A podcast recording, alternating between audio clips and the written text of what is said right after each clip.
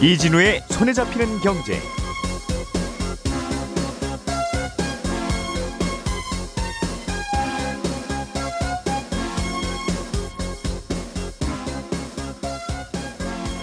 안녕하십니까 이진우입니다. 휴대폰 요금제 표를 가만히 들여다보면 이게 특징이 하나 있습니다. 중간이 없습니다. 무슨 말이냐면 좀 저렴한 요금으로 월 12GB 이하의 데이터를 쓰거나 아니면 좀 비싼 요금을 지불하고 110GB 이상의 데이터를 좀 넉넉히 쓰거나 둘 중에 하나만 선택을 하게 되어 있는데요. 비싼 걸 선택하면 데이터 제공량이 너무 많아서 다 못 쓰고 좀 싼 걸 선택하면 조금 좀 항상 늘 모자라고 그래서 이 문제를 해결하기 위해서 정부가 요금제 개선을 추진하는 모양입니다. 자세히 좀 내용 들어보겠고요.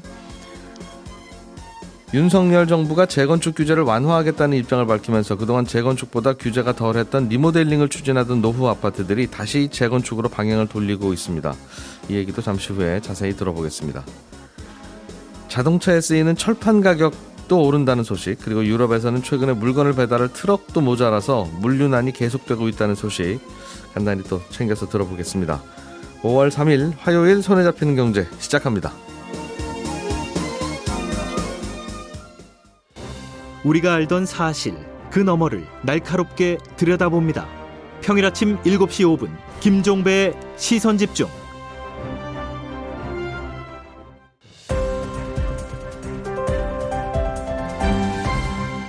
이진우의 손에 잡히는 경제.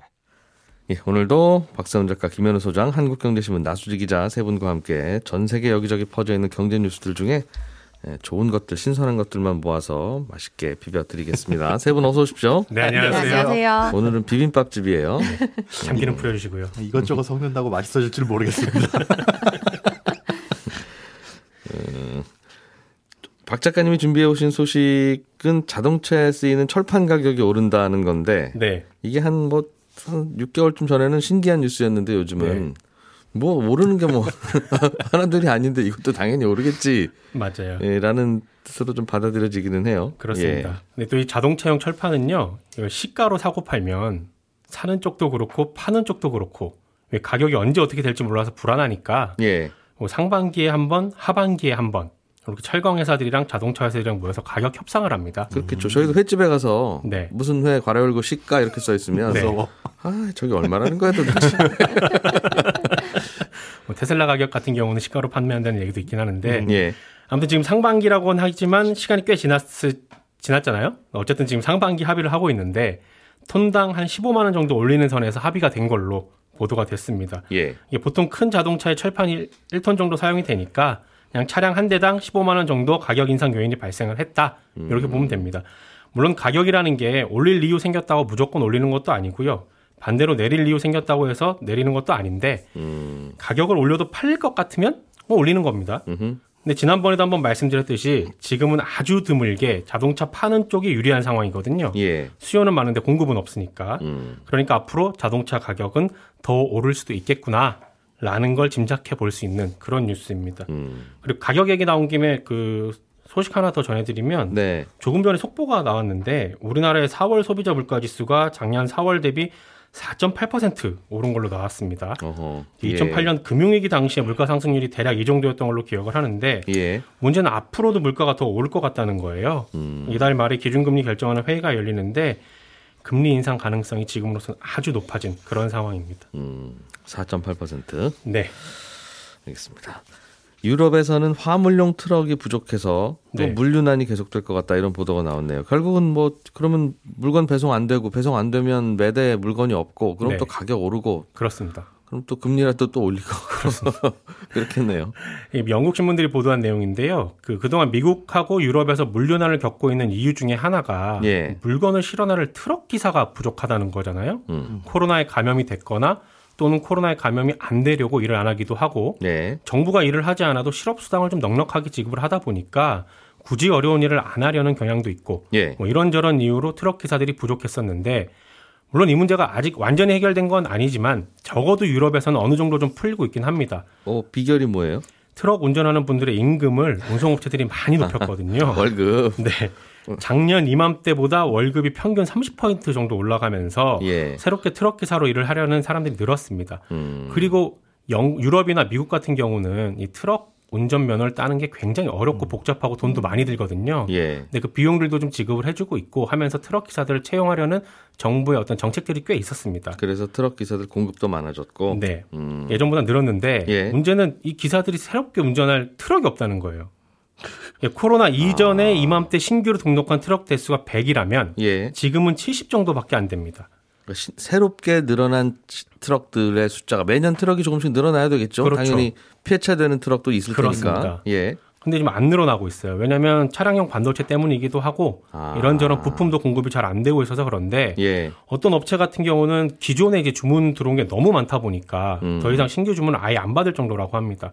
그래서 트럭이 부족하다 보니까 연식이 뭐 1년, 2년 요 정도 된 중고 트럭 가격이 신차 가격하고 맞먹을 정도로 공급이 지금 안 되고 있다고 합니다. 음. 그래서 새 트럭을 빨리빨리 못 만드는 바람에 네, 폐차하는 트럭은 어쩔 수 없이 폐차는 해야 되니까 그렇죠. 그럼 전체적으로 트럭이 총량은 줄어들기도 한다. 네. 음. 그래, 아, 그, 그게 그렇게 또 트럭 난을 유발시켜요? 그래도 남아 있는 트럭들이 열심히 일하면 괜찮을 것 같기는 한데. 그 예전에 쓰던 트럭들 어디 갔나 그래서 제가 어제 막 찾아봤는데 예, 유럽 국가들이 환경 규제 지금 강하게 하고 있잖아요. 예. 근데 예전에 나온 트럭들, 그러니까 폐차되기 전인데 나온 지는 꽤 된 트럭들 같은 경우는 네. 환경 기준을 좀 못 맞추는 바람에 운행이 힘든 경우가 아, 많습니다. 환경 기준이 엄격하게 되는 바람에. 그렇습니다. 음. 게다가 요소수 사태 기억하시죠? 예. 당시에 우리만 힘들었던 게 아니라 유럽에서도 비슷한 공급 부족 사태가 있었는데 우리는 좀 해결이 됐지만 유럽은 이 문제가 장기화되고 있습니다. 아, 요소수 아직 부족해요? 네, 왜냐하면 우리는 중국에서 나오는 석탄으로 요소를 만들고 그걸로 예. 요소수를 제작을 하는데 음. 유럽은 천연가스로 요소수를 만들거든요. 그런데 최근에 천연가스 와. 가격이 많이 올랐잖아요. 한 보도를 보니까 요소수 공급 부족 사태가 있기 전이랑 비교를 해보면 음, 한 네 배 정도 가격이 더 비싸게 거래가 되고 있습니다. 근데 오래전에 만들어진 트럭들은 요소수 안 넣으면 운행이 잘 안 되다 보니까 네. 요소수가 비싸서 운행을 못하는 그런 경우들도 있습니다. 안 넣고 다니면 환경에 오염되고. 네. 아, 어떡하죠, 이거. 참, 그렇군요. 트럭 기사들은 열심히 구해놨는데, 네. 음, 트럭이 이번에는 없다. 네. 알겠습니다. 나수지 기자님, 네. 그 스마트폰 요금제 이게 아주 싼 것만 있고 또 비싼 것만 있고 중간이 없다. 네.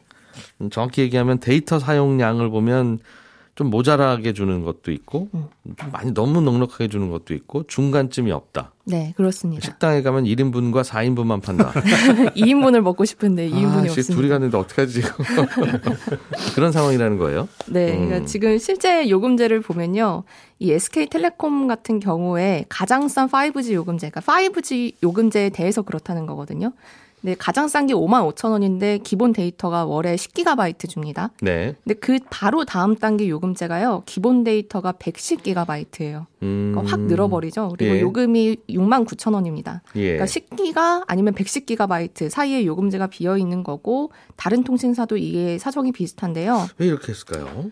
음. 어, 네. 네. 돈 때문인데 뒤에서 더 자세히 말씀드리겠습니다. 세상 모든 문제는 웬만하면 돈 문제다고. 예, 들어보죠. 네. 예. 그래서 지금 그러면은 우리가 보통 얼마 평균적으로 5G 데이터를 쓰냐 봤더니 30기가바이트예요. 그러니까 음. 보통 사람이라면 최저가 예. 요금제 쓰자니까 데이터가 끊기게 생겼고 음흠. 그래서 한 단계 비싼 거 쓰면 쓸 수 있는 데이터의 한 3분의 1도 채 못 쓰고 한 달이 지나가게 되는 상황인 겁니다. 음, 항상 그래서 4인분 시켜서 둘이 먹고 그냥 남길까? 네. 아니면 1인분 시켜서 아 이거 이렇- 어려, 어렵게 먹고 나갈까? 아무 둘 중에 하나죠. 그렇죠. 음. 지금은 그런 상황인 건데 그래서 인수위에서 이게 중간이 없으니까 중간 어, 요금제를 좀 만들자라는 건데요.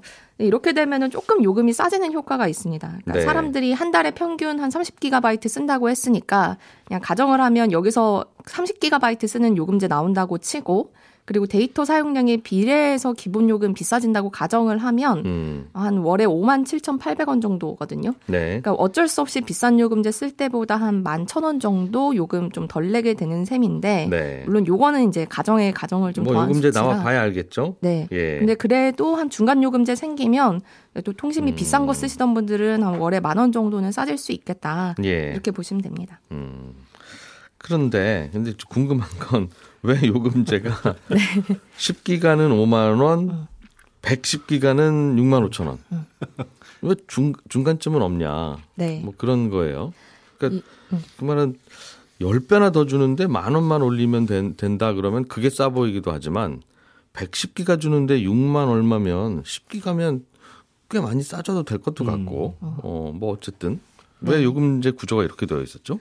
그래서 사실 중간에 비어 있다 보니까 딱 우리가 원하는 상품이 없다 보니까 이 음. 5G 요금제가 나온 게 2019년인데 그때부터 시민단체나 뭐 여러 가지 지적이 나왔습니다. 그래서 작년에도 그 국정감사에서 중간 요금제 왜 없느냐 통신사에 질의를 하니까 네. 좀 중간 요금제 검토하겠다라고 얘기는 했는데 아직까지 없는 거는 아무래도 이 돈 때문이다. 음. 통신사 입장에서는 비싼 요금제 쓰던 사람들이 아무래도 중간 요금제 생기면 저렴한 요금제로 갈아타게 될 거잖아요. 예. 그러니까 수익성이 떨어지는데 음. 어, 통신사의 주장은 아직 5만 구축이 완벽하게 이루어지지 않아서 네. 투자해야 되는 금액이 많다. 음. 네, 파- 그래서 초기에는 이렇게 좀 어, 중간 요금제를 빼면서 수익성을 확보한 다음에 음흠. 어, 그 다음에 투자를 많이 하고 그 다음에 완벽하게 구축이 되면 조금 요금제를 손질하고 음. 이런 게 어, 이전에 뭐 3G나 LTE에서도 수순이었는데 그러니까 지금 요금제를 좀 이렇게 손질하면 네. 5G망 품질 향상을 오히려 더디게 만드는 거다 이렇게 음. 주장을 하고 있습니다. 그렇군요. 그러니까 중간 요금제를 만든다고 해서 싼 요금제 쓰던 분들이 그쪽으로 올라올 것 같지는 않고 지금 10기가 이하짜리 쓰시는 분들이 네. 오히려 한 30기가 정도 한 달에 주는 거면 한 달에 110기가 신청했던 분들은 30기가로 많이 내려올 것 같다. 네. 음. 그래서 수익성이 조금 떨어질 것 같아서 5G망 투자도 좀 느려질 것 같다라는 건데 예. 근데 여기에 대해서는 조금 진짜 그런가 반론도 나오는 게 이 증권업계에서 실적을 추정해 보니까 중간 요금제 도입해도 생각보다는 그렇게 실적 타격이 적을 것 같다. 그래서 주가 괜찮을 음. 거야 이렇게 하는 논리거든요. 네. 그러니까 설문을 해보니까 중간 요금제로 내려갈 만한 분들, 그러니까 10기가에서 한 50기가 정도 한 달에 쓰는 분들이 네. 전체 5G 사용자의 30% 수준이라고 합니다. 음흠. 그러니까 이분들이 만약에 중간 요금제가 생겨서 다 내려간다라고 가정하면 예. 이 통신 3사를 다 합쳐서 줄어드는 매출이 1년에 6천억 정도 된다고 하거든요. 그 말은 1년에 6천억이 덜 들어온다는 거잖아요. 통신회사 입장에서 보면. 네. 이게 근데- 작아요? 큰 돈처럼 보이긴 한데 이게 이게 통신회사에서는 아마 이런 이런 대화가 오갈 거예요. 아마 김, 김 대리가 이렇게 좀 낮춰도 한 6천억 정도면 막을 수 있을 것 같습니다. 그러면 이봐 김 대리 6천억이 작아? 근데 이게 또 크다고 보기도 그런 게 네. 통신 3사가 지난해 4분기에 그러니까 4분기 한 분기에만요. 무선 부문 매출이 5조 원을 넘겼어요. 그러니까 아하. 1년에 6천억 정도면 영향이 그렇게 크진 않은 것 같다. 음. 그리고 요 요금제 그러니까 이 가정이요. 6천억 내려간다는 가정이 네. 그러니까 중간 요금제로 다 내려간다라고 가정을 한 거고 네. 그리고 실제로 개설을 하면 어, 가장 저렴한 요금제 사용하던 분들도 일부 좀 음. 그동안 이제 절약해서 쓰다가 그렇죠. 예. 네, 일부 요금제로 중간 요금제로 올라갈 가능성도 있어서 음흠. 요것보다는 오히려 타격이 덜할 것 같다라는 게 이제 증권업계의 추정인데요. 음. 그래서 이런 것 때문에 좀 통신사들 비판하는 쪽에서는 통신사가 5G 품질 향상은 모르고 지금 모른 척하고 수익성만 챙기는 것 같다. 그러니까 예. 5G 속도가 원래는 20배 빠르다라고 했는데 지금 한 5배 정도 빠른 수준이고 음. 또 설비 투자를 더 하겠다라고 하면서 중간 요금제는 안 만들고 음흠. 그럼 설비 투자 많이 하고 있나 봤더니 지난해 통신 3사 영업이익이 4조 원 넘겨서 10년 만에 최대치였는데 예. 설비 투자 금액은 전년보다 1조 원 넘게 줄고 음. 그래서 좀 이래저래 못 믿어온 5G 마음에 안 서비스를. 네, 이용하고 있는 상황이다. 음. 통신사에서는 이런 고민도 하더군요. 곧 6G 나온다. 5G 지금 기지국 하나 다, 다 설치해 보면 뭐한 1년 후에는 또 6G 깔라고 할 텐데 음. 조금만 버텨보면 된다. 뭐 그런 얘기도 또 안에서 하는 것 같더군요. 음. 알겠습니다. 이게 전반적으로 우리나라 그 저 이용자들의 소득 구조와도 좀 관련이 있는 것 같긴 하네요. 어, 즉 이게 양극화가 심해지다 보니까 중간 요금 음. 생겨도 조금 소득 낮은 분들이 그쪽으로 옮겨가기는 어렵고, 음. 음, 그러니까 이제 뭐 제과점에서 파는 빙수 값이 6천 원 하나, 7만 원 하나 이제 이렇게 있는 거죠. 그러면 아, 난 2만 원짜리 있으면 한번 먹어보겠는데 하고 하면 그런 거 한다고 6천 원 드시는 분들이 안 올라옵니다. 이제 이런 걸지도 모르고. 근데 이렇게 어쨌든. 통신사 요금제가 바뀌면 알뜰폰 요금제도 거기에 세팅되어 있거든요. 맞춰서. 예. 10기가, 110기가 이런 식으로. 근데 그 음. 중간 요금제가 생기면 알뜰폰 쓰시는 분들은 훨씬 더 저렴한 네. 그리고 혹은 알뜰폰을 안 쓰시는 분들은 아 이참에 알뜰폰으로 가볼까 하는 유인이 생길 수도 있을 것 같습니다. 저도 고민하다가 결국은 안 옮겼는데 50기가짜리 알뜰폰 요금제가 생긴다. 그러면 한번 고민해 볼 것 같아요. 음, 한 50기가 정도. 네. 근데 이게 통신 3사가 다 이렇게 돼 있다는 거죠. 네, 다 이렇게 돼 있습니다. 특히- 5G 요금제에 대해서. 트리. 예, 그렇게 트리. 왜 그렇게 돼 있? 아, 그래서 뭔가 뭐 깊은 사연이 있는 것 같기도 하고 아무튼 통신업계에 계신 분들 중에 아 이건 내가 할 말이 있는데 하는 분들이 있으면 저희 손경제 연락을 주시면 저희는 적극적으로 반영해서 예, 알려드리겠습니다. 그러면 이제 중간제 중간 요금제가 도입되는 건가요? 네, 이 가능성은 상당히 높습니다. 예. 한 통신사에서 내부적으로 초- 출시 검토하고 있다 이런 보도도 나왔고요. 한 곳에서 하면 이제 통신사 성격상 다 같이 내놓을 가능성이 높고 음. 네. 그리고 지금 통신사 입장에서는 좀 정부랑 관계를 좀 잘 해둬야 될 필요가 있긴 합니다. 왜요? 어, 지금 통신업계 가장 큰 현안이 5G망 아직 부족하니까 추가 구축을 음. 위해서 정부가 주, 주파수를 추가로 경매에 붙이는 겁니다. 근데 통신사에 따라서 어떤 주파수가 경매에 나오느냐에 따라서 아. 각자 유리한 게 조금 달라서 각자 다른 어, 주장을 하고 있고 예. 요거를 이제 차기 정부에서 판단을 내려줘야 되는 상황이어서 음. 인수위가 중간 요금제 하자라고 한 만큼 음. 어, 중간 요금제 도입 어느 때보다 좀 분위기가 무르익은 상황이 아니다. 매번 그런 건 아닌데 가끔씩 이렇게 정부가 떡 줄 때가 있는데 어, 그럴 때는 통신사도 잘 정부가. 하자는 거 좀 하나 해주, 해주는 게 좋다라고 네. 판단한다. 알겠습니다. 재밌네요. 김현우 소장님. 네. 조금 마음 답답한 아파트 얘기입니다. 예. 죄송합니다. 낡은 아파트들이 네. 아유 재건축은 이러저러 뭐 정부에 내야 되는 것도 많고 정- 안 해준다고 그러고 기다리라고만 하고 네. 리모델링을 합시다. 네. 라고 해서 많이들 리모델링 이야기를 하다가 그렇습니다. 아무리 생각해도 다시 재건축이 좋은 것 같아. 네. 그쪽으로 좀 돌고 있다고요? 네, 조합 내에서도 어, 이거 리모델링 취소하고 재건축으로 하는 게 어떠냐라는 움직임을 보이는 조합들이 있는데요. 이제 새 정부 들어서면 재건축에 대한 규제가 조금 완화되지 않을까 하는 기대감들 때문이라고 보시면 됩니다. 일단 재건축 같은 경우에는 준공 후에 30년이 지나야 된다. 라는 이제 건축연한 기준이 있고요. 그 다음에 안전진단에서 D등급 이하 받아야 되고 어, 이런 기준들이 까다롭게 있는데 리모델링 같은 경우에는 일단 15년만 지나도 되고 안전진단도 D가 아니라 A, B 이게 B 등급 이하면 가능합니다. 그러니까 멀쩡해도 된다는 거네요. 그렇습니다. 음. 그리고 조합 설립 위한 주민 동의도 재건축은 4분의 3 이상을 받아야 되는데 그 동의율도 3분의 2 정도로 어, 조금 더 여유롭고요. 음. 리모델링이. 무엇보다 이제 재건축 가장 큰 걸림돌이 앞서 말씀드린 안전진단하고 재건축 초과이익 환수제인데 네. 안전진단을 통과하기가 가장 사실 어렵고 통과하더라도 재건축으로 인해서 발생한 이익이 뭐 주변 집값 상승률하고 기본 재건축 비용 빼고 1인당 음. 평균 3천만 원 초과하면 어, 절반까지 누진세로 과세돼서 어, 나라에 내게, 내야 되기 때문에 조합원들 부담이 커지죠. 네. 그러다 보니까 어, 재건축을 해서 실익이 없는 단지들은 이거 기다리지 말고 그냥 리모델링을 하자라고 결정을 했다가 최근 다시 음. 재건축을 다시 하는 게 어떠냐라는 움직임을 보이고 있습니다. 재건축을 다시 하는 게 어떠냐라고 하는 쪽이라면 예. 리모델링을 좀 뜯어봤더니 너무 실망스럽다. 음. 이거나 예. 아니면 재건축도 괜찮네 생각해 보니까. 그렇죠. 요즘 분위기 좀 달라졌어요 하는 게 있기 때문일 텐데. 네. 결국은 또 돈 문제잖아요.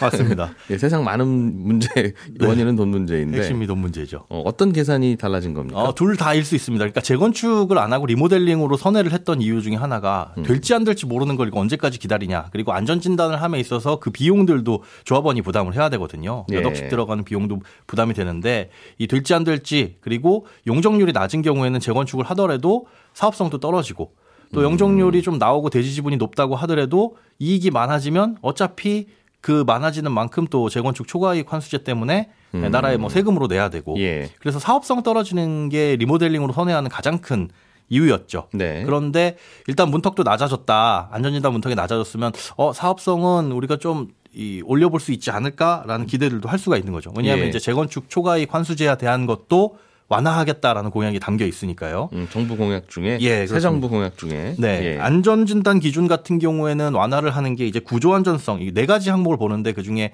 가장 큰 게 구조 안전성이라는 부분이에요. 그 음. 부분에 대한 거를 가중치를 낮추겠다라고 해서 문턱을 통과하기가 쉬워진다 라고 볼 수 있는데 요거는 이제 예, 국토부 시행령하고 시행규칙 개정만으로도 가능하기 때문에 음. 정부가 하자 그러면 할 수가 있는 사안입니다. 일단은 안전진단에서 네. 이 아파트 아직도 살만합니다. 네. 벽 보세요. 뭐 무너지지도 않았잖아요. 하는 거는 그래 하세요 한다는 거죠 이제는. 그렇습니다. 음. 그럴 수 있는데 그렇게 되면 이제 기대를 가지게 될 곳들이 일기 신도시들이에요. 요때 예. 이제 92년 말에 입주가 완료됐기 때문에 30년 이제 채웠거든요. 음흠. 넘어야 될 산은 안전진단인데 안전진단에 대한 규제가 완화된다고 하니 기대를 해볼 수가 있는 거죠. 음. 그래서 뭐 리모델링 할까 했던 단지들도 잠깐 스톱 일단 해보자 해서 재건축이 통과하면 재건축으로 가고 음. 안 되면은 리모델링으로 가자 이 선택지가 주어질 수도 있는 거고요. 그다음에 이제 초과이익 환수 제한 내용 이 대한 기준도 완화하겠다라고 돼 있었는데 아까 1인당 3천만 원을 초과하게 되면 어 절반까지 최대 절반까지도 누진세로 부과한다라고 말씀드렸는데 그게 3천만 원 기준을 1억으로 올리겠다라고 예. 이제 공약에 밝혀놨거든요. 그런데 문제는 이 재건축 초과이익 환수제는 법률입니다. 법 개정이 아, 필요한 사항이라서 국회를 통과해야 되고. 네 그러면 그렇죠. 정부 혼자서 결정할 수 있는 일은 아니고. 맞습니다. 분위기 봐서는 당연히 그럼 국회는 반대할 것 같고. 네 그럴 수 있죠. 그거는 그래서 쉽지 않다. 재건축 초과의 관수 줄이는 건. 네. 안전 진단은 넘어갈 수 있을 것 같은데, 그 다음에 이제 사업성을 따지는 문제는 조합원, 조합에서는 조금 골머리가 아픈 일이죠. 그래서 이 규제 완화도 될 것이냐라고 또 보는 시각들도요. 원희룡 국토부 장관 후보자도 네. 인사청문회 서면 답변서에서 그렇게 얘기했거든요. 그러니까 신중하게 접근해야 된다. 재건축에 관련된 규제 완화는 네. 아, 다른 것들도 면밀히 판단해가지고 신중하게 접근을 해야 된다. 마구잡이로 풀 수는 없다라는 식으로 이제 생각을 밝혀놓은 터라서 음. 이게 규제 완화가 바로바로 현실화될 수 있을 것이냐 이 부분은 뭐좀 마음이야 규제 완화를 바로바로 하고 싶겠으나 네. 그래서 이제 집값이 다시 올라가면 네. 그 봐라 당신들 뭐 그렇죠. 그렇게 되면 이제 또 추동력을 잃게 되니까 예. 리모델링 하려던 쪽에서 재건축 쪽으로 방향을 틀면 네. 또 이제 시간이 한참 더 걸리는 거 아닙니까? 리모델링의 유일한 장점이 그렇죠. 한 1년 정도 빨라. 네. 제- 그거라더군요. 네. 어, 재건축은 한 10년 걸리는데 맞습니다. 처음부터 시작할 때부터 네. 리모델링은 한 8, 9년 이- 런 정도로. 네. 예. 사업 속도가 빠르다라는 장점이 있는데 그럼에도 불구하고 어, 야, 이거 재건축으로 다시 해볼까라고 생각하는 건 그만큼 사업성이 이- 있다고 판단이 되면 그럴 수 있는 거죠. 예. 그런데 에, 재건축으로 하더라도 뭐 용적률도 작거나 앞서 말씀드린 대로 대지 지분 낮거나 하면은 그냥 리모델링으로 추진하자 할 수도 음. 예. 있어요. 그런데 이런 리모델링 단지들이라도 늘어나면 공급량이 좀 늘어날 수 있지 않을까 기대를 해볼 수도 있는데 어, 문제는 요즘에 리모델링은 다 29세대 이하로 만들거든요. 이 분양가 상한제 적용을 안 받으려고. 음. 그러니까 분양가를 누르려고 만든 제도가 오히려 피해가지고 분양가를 훨씬 더 올려버리는 아이러니한 일이 생겼습니다. 문제는 재건축할까 리모델링 할까 계속 고민하다가 시간 가는 게 최악이에요 지금. 네. 어느 하나로 몰아줘야 되는데 자꾸 반찬 늘어나고 한 번만 집어 먹을 수 있고 그러니까. 그렇습니다. 지금 계속 고민은 늘어날 것 같습니다. 예, 저는 11시 5분에 이어지는 손에 잡히는 경제 플러스에서 다시 인사드리러 오겠습니다. 이진우였습니다. 고맙습니다.